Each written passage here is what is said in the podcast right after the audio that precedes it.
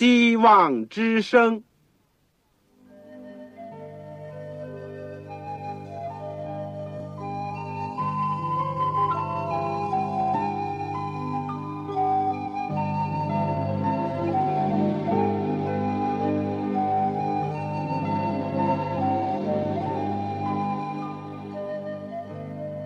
各位听众朋友，各位弟兄姐妹，欢迎您收听信徒培训这个节目。教会的兴旺，不单表现为人数众多，更要求教友的素质好。为了使教会真正达到人丁兴旺，又灵性健壮，希望之声特别为广大的信徒制作了信徒培训这个节目，满足主内同工同道的需要。信徒培训由黄牧师主讲，将有多种课程推出，欢迎弟兄姐妹们踊跃参加。下面我们就把节目时间交给黄牧师。各位亲爱的听众朋友，各位组内的同工同道，你们好，欢迎你们收听信徒培训的节目。我们现在来到了第四门课，叫护教学。就是怎么样的维护、保护，为自己所信的做辩护的一门课。我们上次呢是讲了科学和宗教，紧接着呢，今天要讲进化论和创造论。这个今天的经文呢是在启示录十四章第六节。如果你手边有圣经，请你打开。这是三位天使信息的第一位，《启示录》十四章第六节。我又看见另有一位天使飞在空中，有永远的福音要传给住在地上的人，就是各国、各族、各方、各民。第七节，他大声说。应当敬畏上帝，将荣耀归给他，因他施行审判的时候已经到了。应当敬拜那创造天地海和众水泉源的。第二个圣经呢，是在帖撒罗尼迦后书第二章第十到十二节，这里面讲。在那成人的人身上行各样出于不义的诡诈，因他们不领受爱真理的心，使他们得救，故此上帝就给他们一个生发错误的心，叫他们信从虚谎，使一切不信真理、到喜爱不义的人都被定罪。最后一个章节。是在希伯来书十一章第六节：“人非有信，就不能得上帝的喜悦，因为凡到上帝面前来的人，必须信有上帝，写信他，赏赐那寻求他的人。”我们在学习今天的课程之前呢，我们先做一个祷告。亲爱的天父，当我们来到你面前的时候，我们心里面有平安，有快乐，有归属，因为你是我们的父，我们是你所造的。谢谢你在你的爱的哺育下，我们的人生觉得很有意义。我们从圣经当中，我们知道我们的过去，也知道我们的将来。当然，我们也明白了今天我们应当怎么样的生活、行事为人。谢谢你，但是我们也知道这世界上有许许多多人还没有认识你，天父啊！求你能够帮助我们，也接着我们这些卑微的人去帮助其他的人，都能够在你里面找到灵魂的归宿、生命的意义。以及信仰的力量，求主恩待我们，帮助我们。我们现在所学的，虽然有一些或者是难明白，但求主能够教导我们，使我们知道敬畏耶和华，你上帝就是智慧的开端。求你不断的帮助我们，也开我们的心眼。主啊，垂听我们的祷告，是奉靠主耶稣基督的圣名。阿门。进化论者，他们四位经典著作的呢，就是达尔文在一千八百五十九年发表的《物种原始》（The Origin of Species）。在这个一九零二年版的第一部分第二百五十面里面呢，达尔文他写道：“论到眼睛的构造和功能是这样讲，我坦白承认，如果以为眼镜是可以由进化而形成的，那就真是荒诞到极点了。难怪呢，在这本书的结束语当中呢，达尔文指出。”功能繁复的生命力，当初可能由造物主注入一种或者是多种生物体内。他承认有造物主，而且呢，他感慨这种看法的一种伟大。就单以难用进化而必须承认在造化当中有智慧介入的眼睛来说吧。正像一位天文学家罗伯特·贾斯特罗博士在他的著作当中说：“我很难相信人的眼睛是凭着机遇进化而成的产品。如果要相信人的智慧是我们祖先的脑细胞盲目的毁坏的产品，那就难上加难了。”他又说：“眼睛。”显然是设计出来的。设计望远镜的人，没有一个可以照得比眼睛更好。如果这位可能每一天、每一个晚上都用他的眼睛以及望远镜来观察天象的人，能看到这个真理，甚至于连达尔文也多少看到一点自己的纰漏和看到创造的奇妙的话。那么今天为什么有许多人仍然是盲目的宣传，或者是人云亦云的相信以及接受进化论，而坚决的拒绝创造论呢？今天我们就是来进一步的，先把这个进化的模式，以及它的论点和创造的模式的论点呢，以及现在所发现的事实呢，来检验和。鉴别一下，创造论和进化论两者之中哪一个更加合乎情理？紧接着呢，我们会举出一些事例去充实进化论的错谬，以及让人看到创造论的可信度。最后呢，更加探讨一下人为什么乐意接受进化论，危害又在哪里？而相信上帝的创造对人类社会真正的价值和贡献又在哪里？好，第一段我们看一看，从事实来看这进化模式和创造论的模式。我们要以这个现实世界当中所发现的事实来对照一下，按照进化的模式的推理和创造模式的论点。看哪一个更加合乎事实以及情理？第一，进化模式呢，对生命的起源的推论是：生命是由无生命的东西凭着化学演变碰巧的进化而成，也就是自然发生的一个学说。而按照创造人讲呢，生命只是源于已经存在的生命。生命的起源呢，是由一位有智慧的创造者——上帝创造出来的。事实如何呢？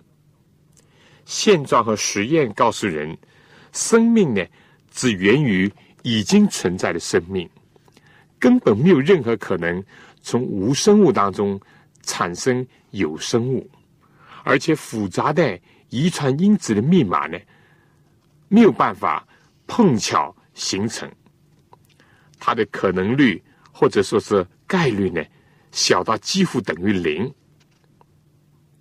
第二，再从化石来看。进化论认为呢，化石应该显示简单的生物呢逐渐的这个化生。第二呢，有过渡类型的化石会出现，联系于先前的物种，也就是所谓绝款 （link）。至于创造论呢，看化石应该显示着复杂的生物呢突然以繁多的种类出现。第二呢。各大类的生物之间呢，用鸿沟相隔，并没有连接的一种类型。而事实呢，我每一种论点都用事实来鉴别。事实现在找到的化石呢，表明复杂的生物呢，确实是以繁多的种类同时的出现。第二，新出现的物种和先前的物种呢？截然的分开，并没有所谓的绝款存在着。第三，再讲到突变，进化论的这个所谓自然选择，所谓就是天择、适者生存，以及变异的学说呢，都是进化论的支柱。进化论认为呢，突变就突然的变化呢。总归结果是有益的，会发展出新的生物的特征来。但创造论者说呢，突变对复杂的生物有害，也不产生什么新的种类。而实验证明呢，突变小的呢有害，大的甚至于是致命，也从来没有产生过什么新的东西。第四。再论到新的品种这问题，进化论者认为呢，新的物种呢是逐渐形成的，开始有发育不全、属于不同过渡阶段的骨头啦器官会出现，而创造人的学说呢，认为并没有什么新的物种逐渐形成这回事情，也没有什么发展不完全的骨头和器官，各个部分都是。发展完备的事实告诉人，并没有什么新的物种逐渐的形成，但种类呢是常常有变异和变化的，也没有发展不全的骨头和器官。第五呢，讲到文明进化论的学说呢，是文明起源是逐渐的，开始的时候是简陋粗野的，但创造论者认为呢。文明是和人类同时起源的，一开始呢就已经相当的复杂。现在的事实告诉人，文明确实是和人类同时出现的。任何越居人都和文明是同时的。第六，在依这个语言来讲，进化论认为语言是由动物的简单的鸣叫声。进化到复杂的现代的语种的，而创造论者说呢，语言是和人类同时发源的。古代的语言有的甚至比现代更复杂。那么事实又如何呢？事实是语言和人类同时的发源。古代的语种呢，复杂而且完整。再从另外一方面。人类的历史问题，进化论者说，人是几百万年前出现的；创造论者认为，人是大约在六千年前左右出现的。事实呢？我们知道，最早的文字记录上溯到五千多年而已。所以，从以上的理论比较。以及从以上所提供的事实来看呢，不论是从久远年代遗留下来的化石，以及大千世界四周的所谓的生物世界，更加包括人的自身的历史和结构的证据呢，都支持生命不是进化而来的这种推论，而必定是有智慧实际出现的。一种创造的作为。只有这种论点呢，才能成立。最初的生命呢，不是什么发源于某种不知其内涵的原始的所谓石井汤，从中形成构造蛋白质的各种氨基酸。人类呢，也不是从猿猴类人猿变化来的。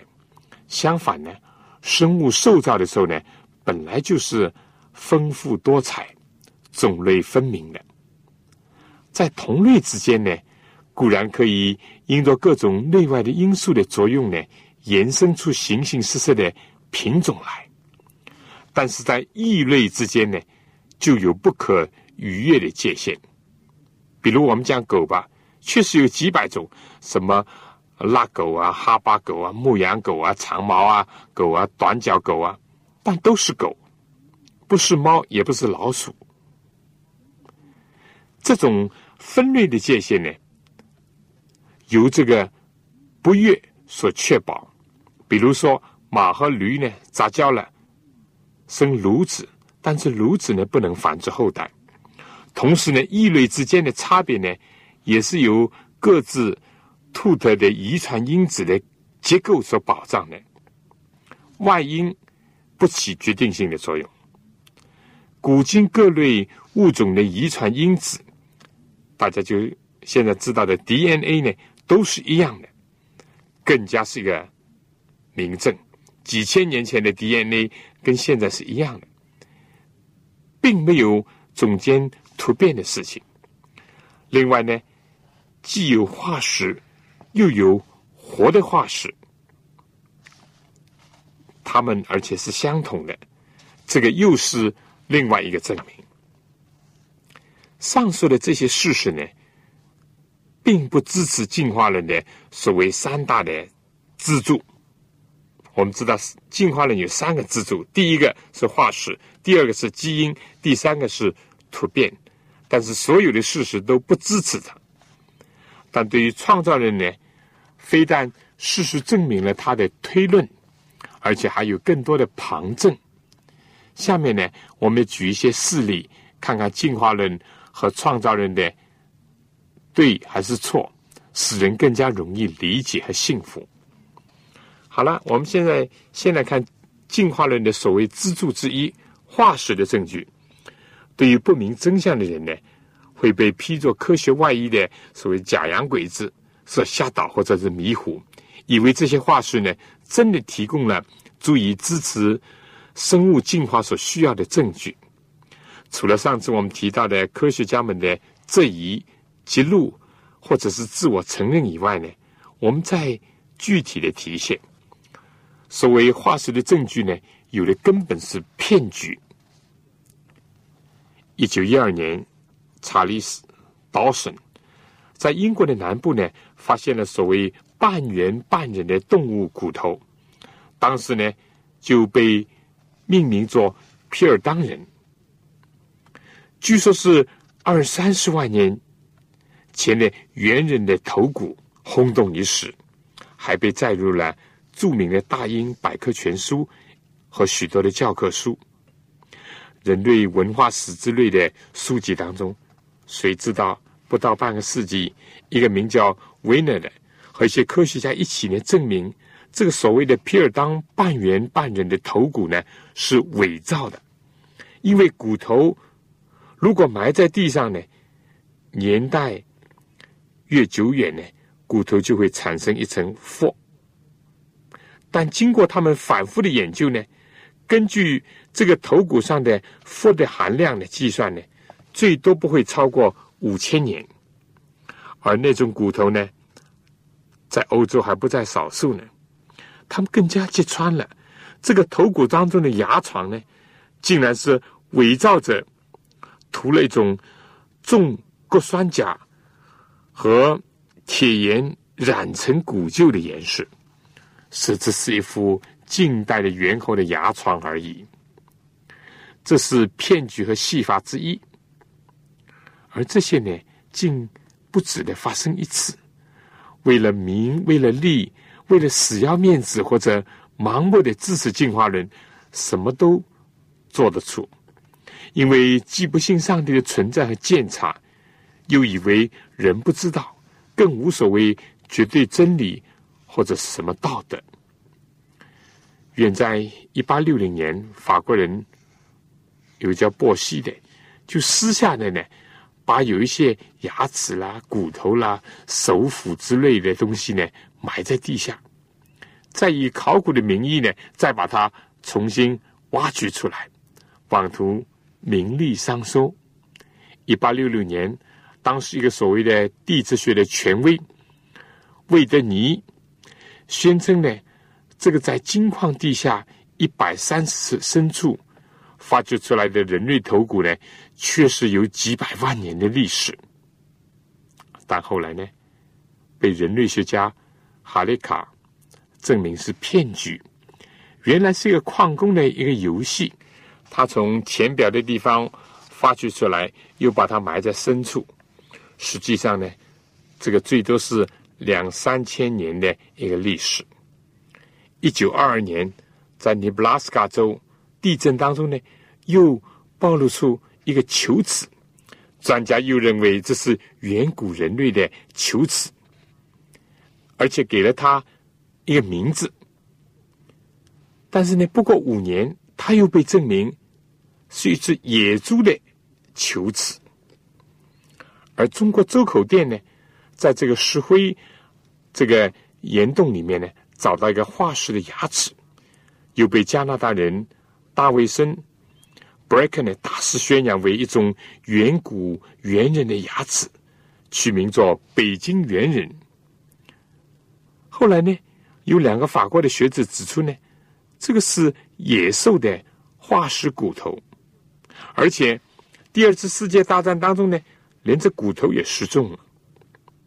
还有荷兰人杜布伊斯宣称在印尼又掘到了古爪哇人的。头骨和腿骨，而且呢，称作说不会说话的人猿。谁知道呢？立刻被在场的有识之士、生物考古学家于超指出，腿骨呢根本是现代人的遗骸。而杜布伊斯呢，一九三五年死之前呢，他也承认了真相。那假的不说，其他的化石又如何呢？哈佛大学著名的古生物学家高尔德写道：“化石中过度形式的迹象记录极端的缺乏，这一直是古代生物学同行间的一个秘密。装饰我们课本的进化树呢，只有在树枝的尖端和经节点呢有资料可做凭据，其余的都是推论。”不论是如何合理的推论，都并非化石的证据。现在呢，他已经支持美国最著名的生物学家阿卡西斯和吉斯的创造论观点，就是大部分化石的历史呢，显示了和顺序渐进主义呢相悖的一种停止。以及完全成型的物种的突然出现，这两个特点，也就是既不是经过漫长的时间渐渐进化的，更加没有什么中间过渡的环节。另两位科学家艾德利奇和泰德萨尔也同意的说，我们对生物进化的理解呢，带有太多的一厢情愿的色彩。逐渐的渲染到一个地步，以至于有关生物的进化最明显的事实，就至今物种都没有改变，却极少的真的被纳入任何用来解释生命到底怎么样进化而来的科学概念当中去。如果有神话的话，最大的神话便是进化，是一个不断改变的过程。因为没有任何一个生物学家实地的看过一大类有机体凭着进化而出现，于是呢，进化论者呢就寄希望，或者是说呢，想求助于已经有生物体的一个化石。但在一本由三个生物学家合著的这个《生命的观点》这本书当中说呢。化石记录当中充满了古生物学家所无法解释的趋向。现在虽然已经有大量的化石，但并没有能够像达尔文所期望的，能够解决他所说的绝款的问题。相反呢，化石记录所表示的和进化论所讲的预言呢，正好是相反。南方古猿。一度呢，被人当作是人的祖先之一，也就是所谓失落的一个环节。现在有些科学家却认为，他的头骨呢，清清楚楚的属于猿，而不是属于人。说到呢，被这个鼓吹一时的，在德国发现的尼安德人吧，一个研究家弗雷德·雷伊尔在他所写的一本叫《冰》。这本书里面说，并无任何证据表明尼安德特人在哪个方面不及我们。其实呢，就连达尔文也意识到他的论据的一个脆弱。他说，各种生物类型都截然的兔的异类之间有没有无数过渡性的环节，将它连接起来，这都是明显的困难。那么，一百多年前，达尔文的时代是如此，在进入卫星电脑时代，情况又如何呢？即使在世界各个博物馆里面，已经有了一亿块化石、一万万块化石，仍然不能解决达尔文的难题。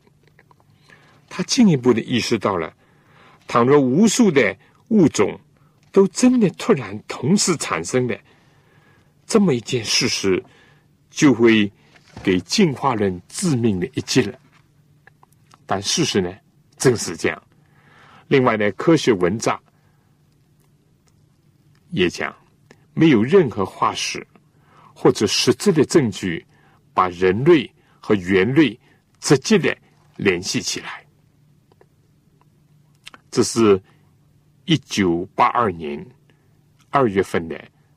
科学文章第九十面，从化石的证据，不论在多细胞生物方面，在植物方面，昆虫、有脊椎动物、鱼类、两栖类、爬行类动物、哺乳类动物、鸟类、猿类，或由猿到人，情况都一样。难怪生物学家高尔在英国的肯特群的一个时报发表评论讲：“创世纪的创造记录。”和进化论水火不相容，其中必然一方正确，一方错误。化石的历史与创世纪吻合，在最远古的岩石里面，我们并没有找到一系列的化石可以显示是由最原始的生物到高度发展的生物之间有逐渐演变的过程。相反呢，在最远古的岩石里面。高度发展的动物呢，是突然的出现的，物种和物种之间呢，完全没有任何中间的化石可言。第二，我们再来看看作为进化论的另外一个支柱，就是突变了。进化论当中呢，另外一个所谓支柱就是突变，因为怎么才可能进化呢？进化论者认为是由于意外的变化，就是细胞核内所发生的变化。世界书籍百科全书说，突变是进化的基础。古生物学家 Stanley 所著的《新进化论的时间表》当中说呢，突变是进化的原料。也有人称这个突变呢是进化发展所必须的，但并不是一切的突变呢都是有利于进化的。罗伯特·贾斯特罗就指出，必须慢慢的积累有利的突变。但事实上呢，如卡尔萨根所讲的，突变大部分都是有害或者是致死的。另一位叫比欧·科拉尔的说。绝大多数的突变呢，对于带有突变基因的那个生物呢，都是有损害的。实验表明，要经过成千成万有害的突变呢，才会有一个是成功的、有用的。因此呢，美国的百科全书讲，大部分突变都有损于有机体。这是事实。某些人却认为突变是进化原料的来源，这个见解显然很难与事实吻合。其实呢，生物学课本上的卫士的突变呢，都是一些奇形的怪物，而突变看来不是建设性的，而是破坏性的过程。这是美国百科全书一九七七年版第十卷七百四十二面。所以呢，突变不是促进进化，而是形成退化；不是令生物处于优势，而是处于劣势，注定被淘汰和消灭。事实上，科学实验呢也证明了这一点。尽管。进化论的作家呢，承认大多数的图片呢都是变得较差的，但是又要说呢，就长远来说，突变是进化过程向前向上发展。看来，如果不是这样的自相矛盾和强词夺理，进化论就没有文章可写了。但试想一下，一个承建商如果造出九百。九十九座屋子都是粗劣的，偶尔有一座是好的，你还想光顾他的房屋吗？如果汽车厂出的车子，不要说是九百九十九辆都是有问题的，就是九十九辆都是质地很差，而偶尔一辆可以称得上是好的，你愿意去买这家厂家的产品吗？如果一个外科医生十次开刀九次都是出差错，或者是留有后遗症的，偶尔才有一次手术是干得漂亮的，你敢去向他求医吗？再说，就算是万一积存了这个有益的良好的变异，就等于能够创造出新的东西来吗？突变呢，只能是已经存在的某种特征呢发生变异。使品种呢多样化可能产生新的品种呢不可能。一棵植物的基因可能会发生突变，比如说吸水力增强了，根部变壮了，自然会比其他的品种呢可能有较大的生存的机会。但植物还是植物，豆还是豆，麦还是麦。理查德呢，戈德史密。这位遗传学家从本世纪初呢，就在这果蝇的身上做实验，但产生了很多奇形的突变种，但始终是果蝇，而且发现呢，就是一千次突变集中的发生在一个果蝇身上，也不会有新的物种产生出来，而且遗传密码就 DNA 呢。具有这个修补遗传性损害的一种奇妙的能力，它的本身呢，就是防止出现新种的一个卫兵。遗传因子的发现以及进一步的研究下呢，使得进化论突变这个支柱呢就摇摇欲坠。所以认为改变了一下这个毛发、皮肤的颜色。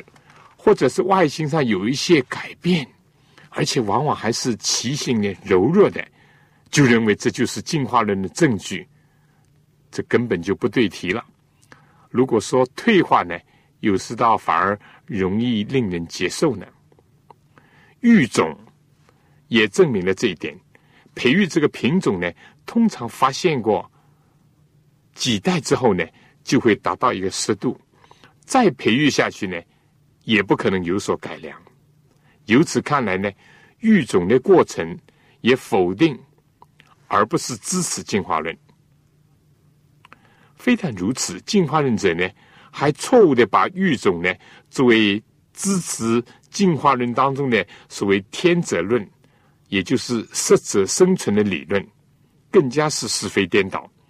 因为育种呢，或者说人工选择呢，是有一个既定的目标的，而天择呢，既无既定的目标。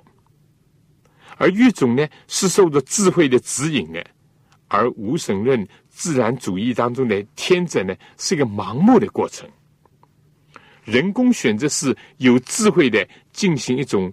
筛选和留种，并加以保护，使得育种呢不受破坏的力量的侵害，并排除淘汰那些畸形的、不健全的、变弱的。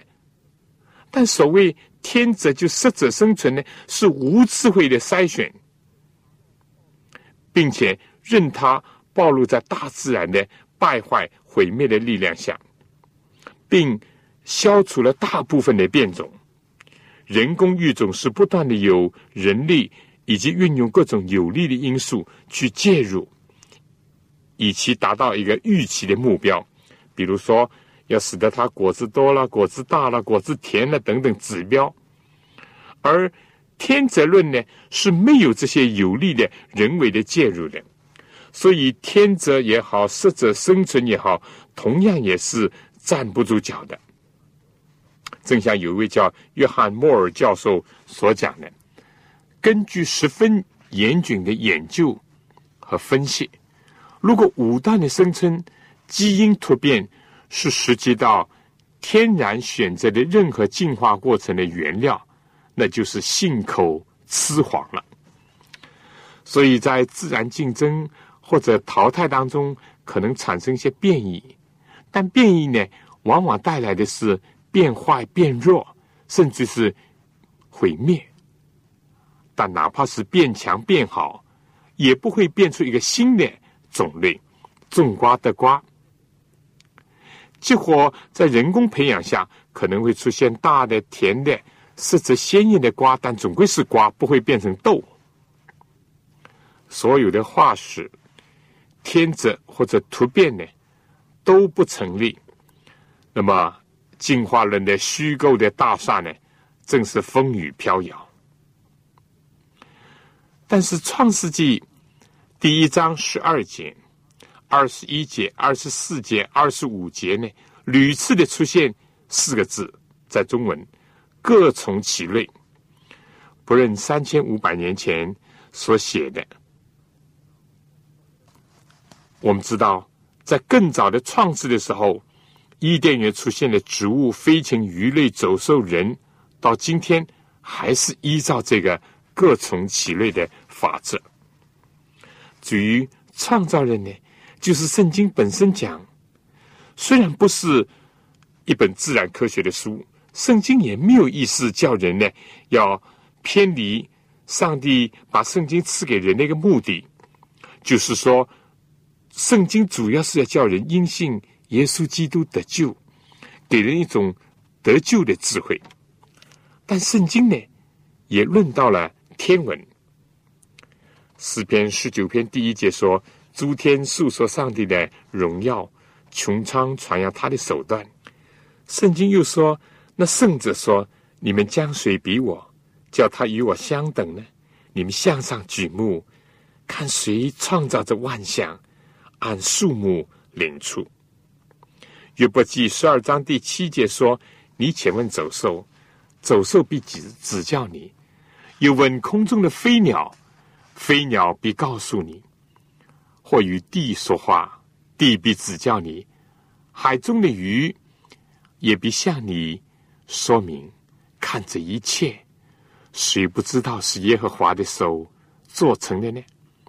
反活物的生命和人类的气息都在他的手中，而且耶稣也说：“你们看，野地里的百合花怎么长起来？它也不劳苦，也不纺线。然而我告诉你们，就是所罗门极荣华的时候，他所穿戴的还不如这花的一朵呢。”马太福音第六章二十八到二十九节。而诗人大卫又说。我的肺腑是你所造的，我要称谢你，因我受造奇妙可畏，你的作为奇妙，这是我深知道的。诗篇一百三十九篇十三到十五节，不论是天文、地理、地质，不论是动物、植物和人类的本身的存在和它的奇妙的种种呢，没有一样不见证了上帝的爱。上帝的能力和智慧，以及上帝的真善和美。下面呢，我想请大家听一首歌，《野地的百合花》。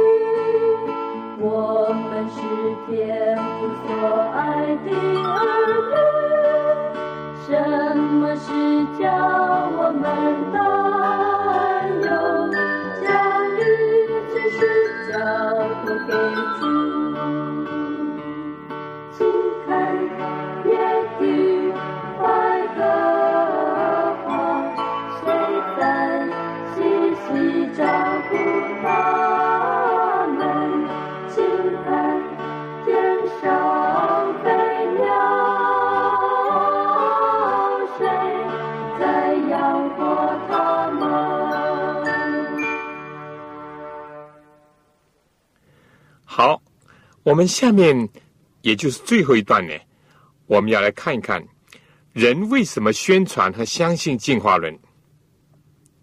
进化论有什么危害？人相信和接受了创造人呢，有什么积极的意义和价值？我们说无疑的，有些人呢，确实是从求知欲的出发，想探索一下万物和生命，包括我们人类自身的来源的问题。但来到了这过去的，又是不能重演的，完全超出我们智力范围的一个严肃的境地。人如果不能虚心谦卑呢，就会走火入魔，放纵自己有限的理智，想要去解释那些无限的事物，不愿意接受上帝在大自然当中的一种普通的启示，以及。通过圣经和耶稣基督所给人的一种特别的启示。相反呢，在人的心思当中呢，首先排除了上帝的存在，这样呢，就会走入了歧途，也就是旁门左道、迷信邪教啦。其实进化论呢，仅仅是披上科学知识的另外一种信仰，但是呢，已经发现是漏洞百出的，并且没有事实的根据。如果还要坚持己见，甚至于武断的认说，甚至于狂热的宣扬呢，那就近乎成为现代的迷信了。很多进化论者就是这样说的。摩尔教授，一个最喜欢发言的一个进化论者说：“对化石学研究越多，一个人就越肯定进化论是单单基于信心。”另一个著名的进化论者 Watson 教授对进化论做了一个卓越的观察。他说：“人们普遍的接受进化论，不是因为他被观察到。”是这样发生，或能合乎逻辑的一致证明它是真的，而是因为另一个选择，就是说特创论创造人是明显的不可信。他们宁可信仰进化论无神主义，而不信创造人，不信上帝。另外一个英国出众的进化论者盖茨爵士呢，也坦白的承认说。进化论是没有获得证明，也不能被证明的。我们相信他因为另外一个对立的特闯论是不可想象的。西澳大利亚大学解剖学教授奥尔布鲁克说：“进化论是一个实心的科学信仰，尽管一般常人呢受这个误传或者是误导。”认为进化论是科学真理，或者是无暇可及的事实。其实呢，正像著名的生物学家杰西所讲，进化论对成人来说是一个美丽的故事。克拉克和贝尔写了一本很有兴趣，也是完全有出处的书，叫做《科学家为何接受进化论》。它包括了许多。达尔文和叙里斯派瑟和其他早期的进化论者的信件，或者他们的自认，他们相信进化论是对上帝有敌视，另外对对超自然有偏见，所以他们就掉入了进化论的泥潭和染缸当中。世界进化论者的头面人物 Thomas Huxley 的后代 Julian 和许里。爵士一次甚至这样说：“我想，我们跳入物种原始的阵营，是因为有神的思想妨碍我们对性的习俗和道德观。一句话，没有神可以随心所欲，甚至任意妄为，因为人自己的行为是恶的，就不爱光，反恨光。”而另外一种情况呢，是撒旦在那些成人的人身上行各样出于不义的诡诈，因为他们不领受爱真理的心，使他们得救，故此上帝呢就给他们一个生发错误的心，叫他们信从虚谎，使一切不信真理到喜爱不义的人呢都被定罪。这是我们开始的时候读过的《帖撒罗尼迦后书》第二章十到十二节。而保罗又讲，因为上帝的事情，人所能知道的呢，原显明在人心里。因为上帝已经给人显明，自从造天地以来，上帝的永能和神性是明明可知的，虽是眼不能见，但借着所造之物就可以晓得，叫人无可推诿。因为他们虽然知道上帝，却不当作上帝荣耀他，也不感谢他。他们的思念变为虚妄，无知的心就昏暗了；自称为聪明，反成了愚拙，将不能朽坏的上帝的荣耀呢，变为偶像，仿佛必朽坏的人和飞禽走兽、昆虫的样式。所以，上帝任凭他们凭着心里的情欲行污秽的事，以致彼此点辱自己的身体。他们把上帝的真实变为虚谎，去敬拜侍奉受造之物，不敬奉那造物的主。保罗很清楚的，他那个时代是这样，今天更是这样。那么，为什么人会相信进化论呢？大部分人都是因为没有机会做研究，或者来鉴别还比较，可以说是无知的。而一些人呢，最初是为了寻求根源，或者是要这个钻研科学，但一部分人呢，却是由于自己的自高，甚至于滑入了撒旦的圈套而不自觉，结果为了满足自己罪恶的习性，而故意的否认上帝。弃绝真理的亮光，进化论呢，也不仅仅是一个假设或者学说。一旦被人视作是信仰和奉为无误的真理，而取代真正上帝和他的圣经，我们可以试想：人活着到底有什么真正的价值啊？人的过去和根源是野兽和没有生命之物，那么人的将来？也没有人知道，人的现在呢，又只凭适者生存的法则，也就是弱肉强食的法则，在欺压人，或者是受人欺压，宰割人，或者是被人宰割。一旦像希特勒把这个进化论呢引用到社会当中去呢，就产生所谓优生主义、超人和种族灭绝之类的行为。令到全世界充满了斗争、痛苦和残杀。墨索里尼呢，就是这个意大利的法西斯呢，最喜欢引用达尔文。连大名鼎鼎的马克思也邀请达尔文为他的《资本人》来写序言。相反的，创造人带给人什么呢？带给人归属感，带给人四海一家的理想。因为上帝从一本造出万族，他是众人的父，创造人，尤其是在救赎人的光辉之下呢，更加给人以希望。撒旦使人变为兽，变为鬼，但上帝在基督里面是像鬼的人恢复上帝造人时候的形象。创造人在今世呢，给人在。主耶稣基督里面有自尊、有自爱和自信，也让人尊重生命、尊重道德和尊重人的价值，更加使人和天赋、人和人群、人和自然界呢建立一种和谐亲密的关系。尤其是在这个末世，上帝早已看到进化论、无神论、自由派的神学。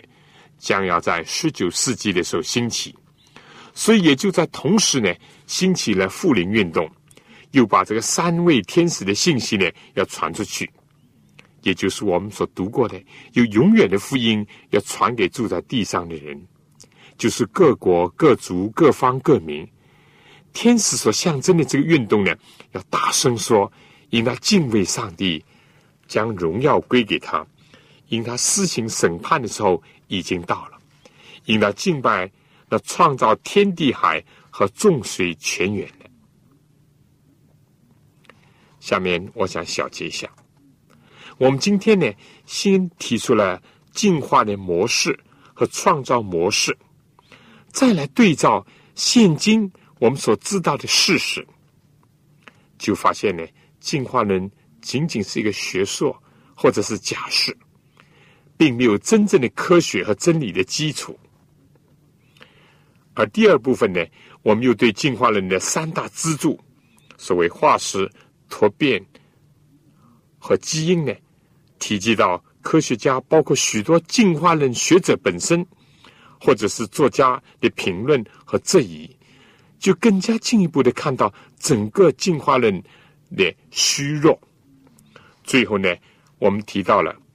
人相信宣传进化论的各种不同的原因，以及造成对个人、对社会的危害。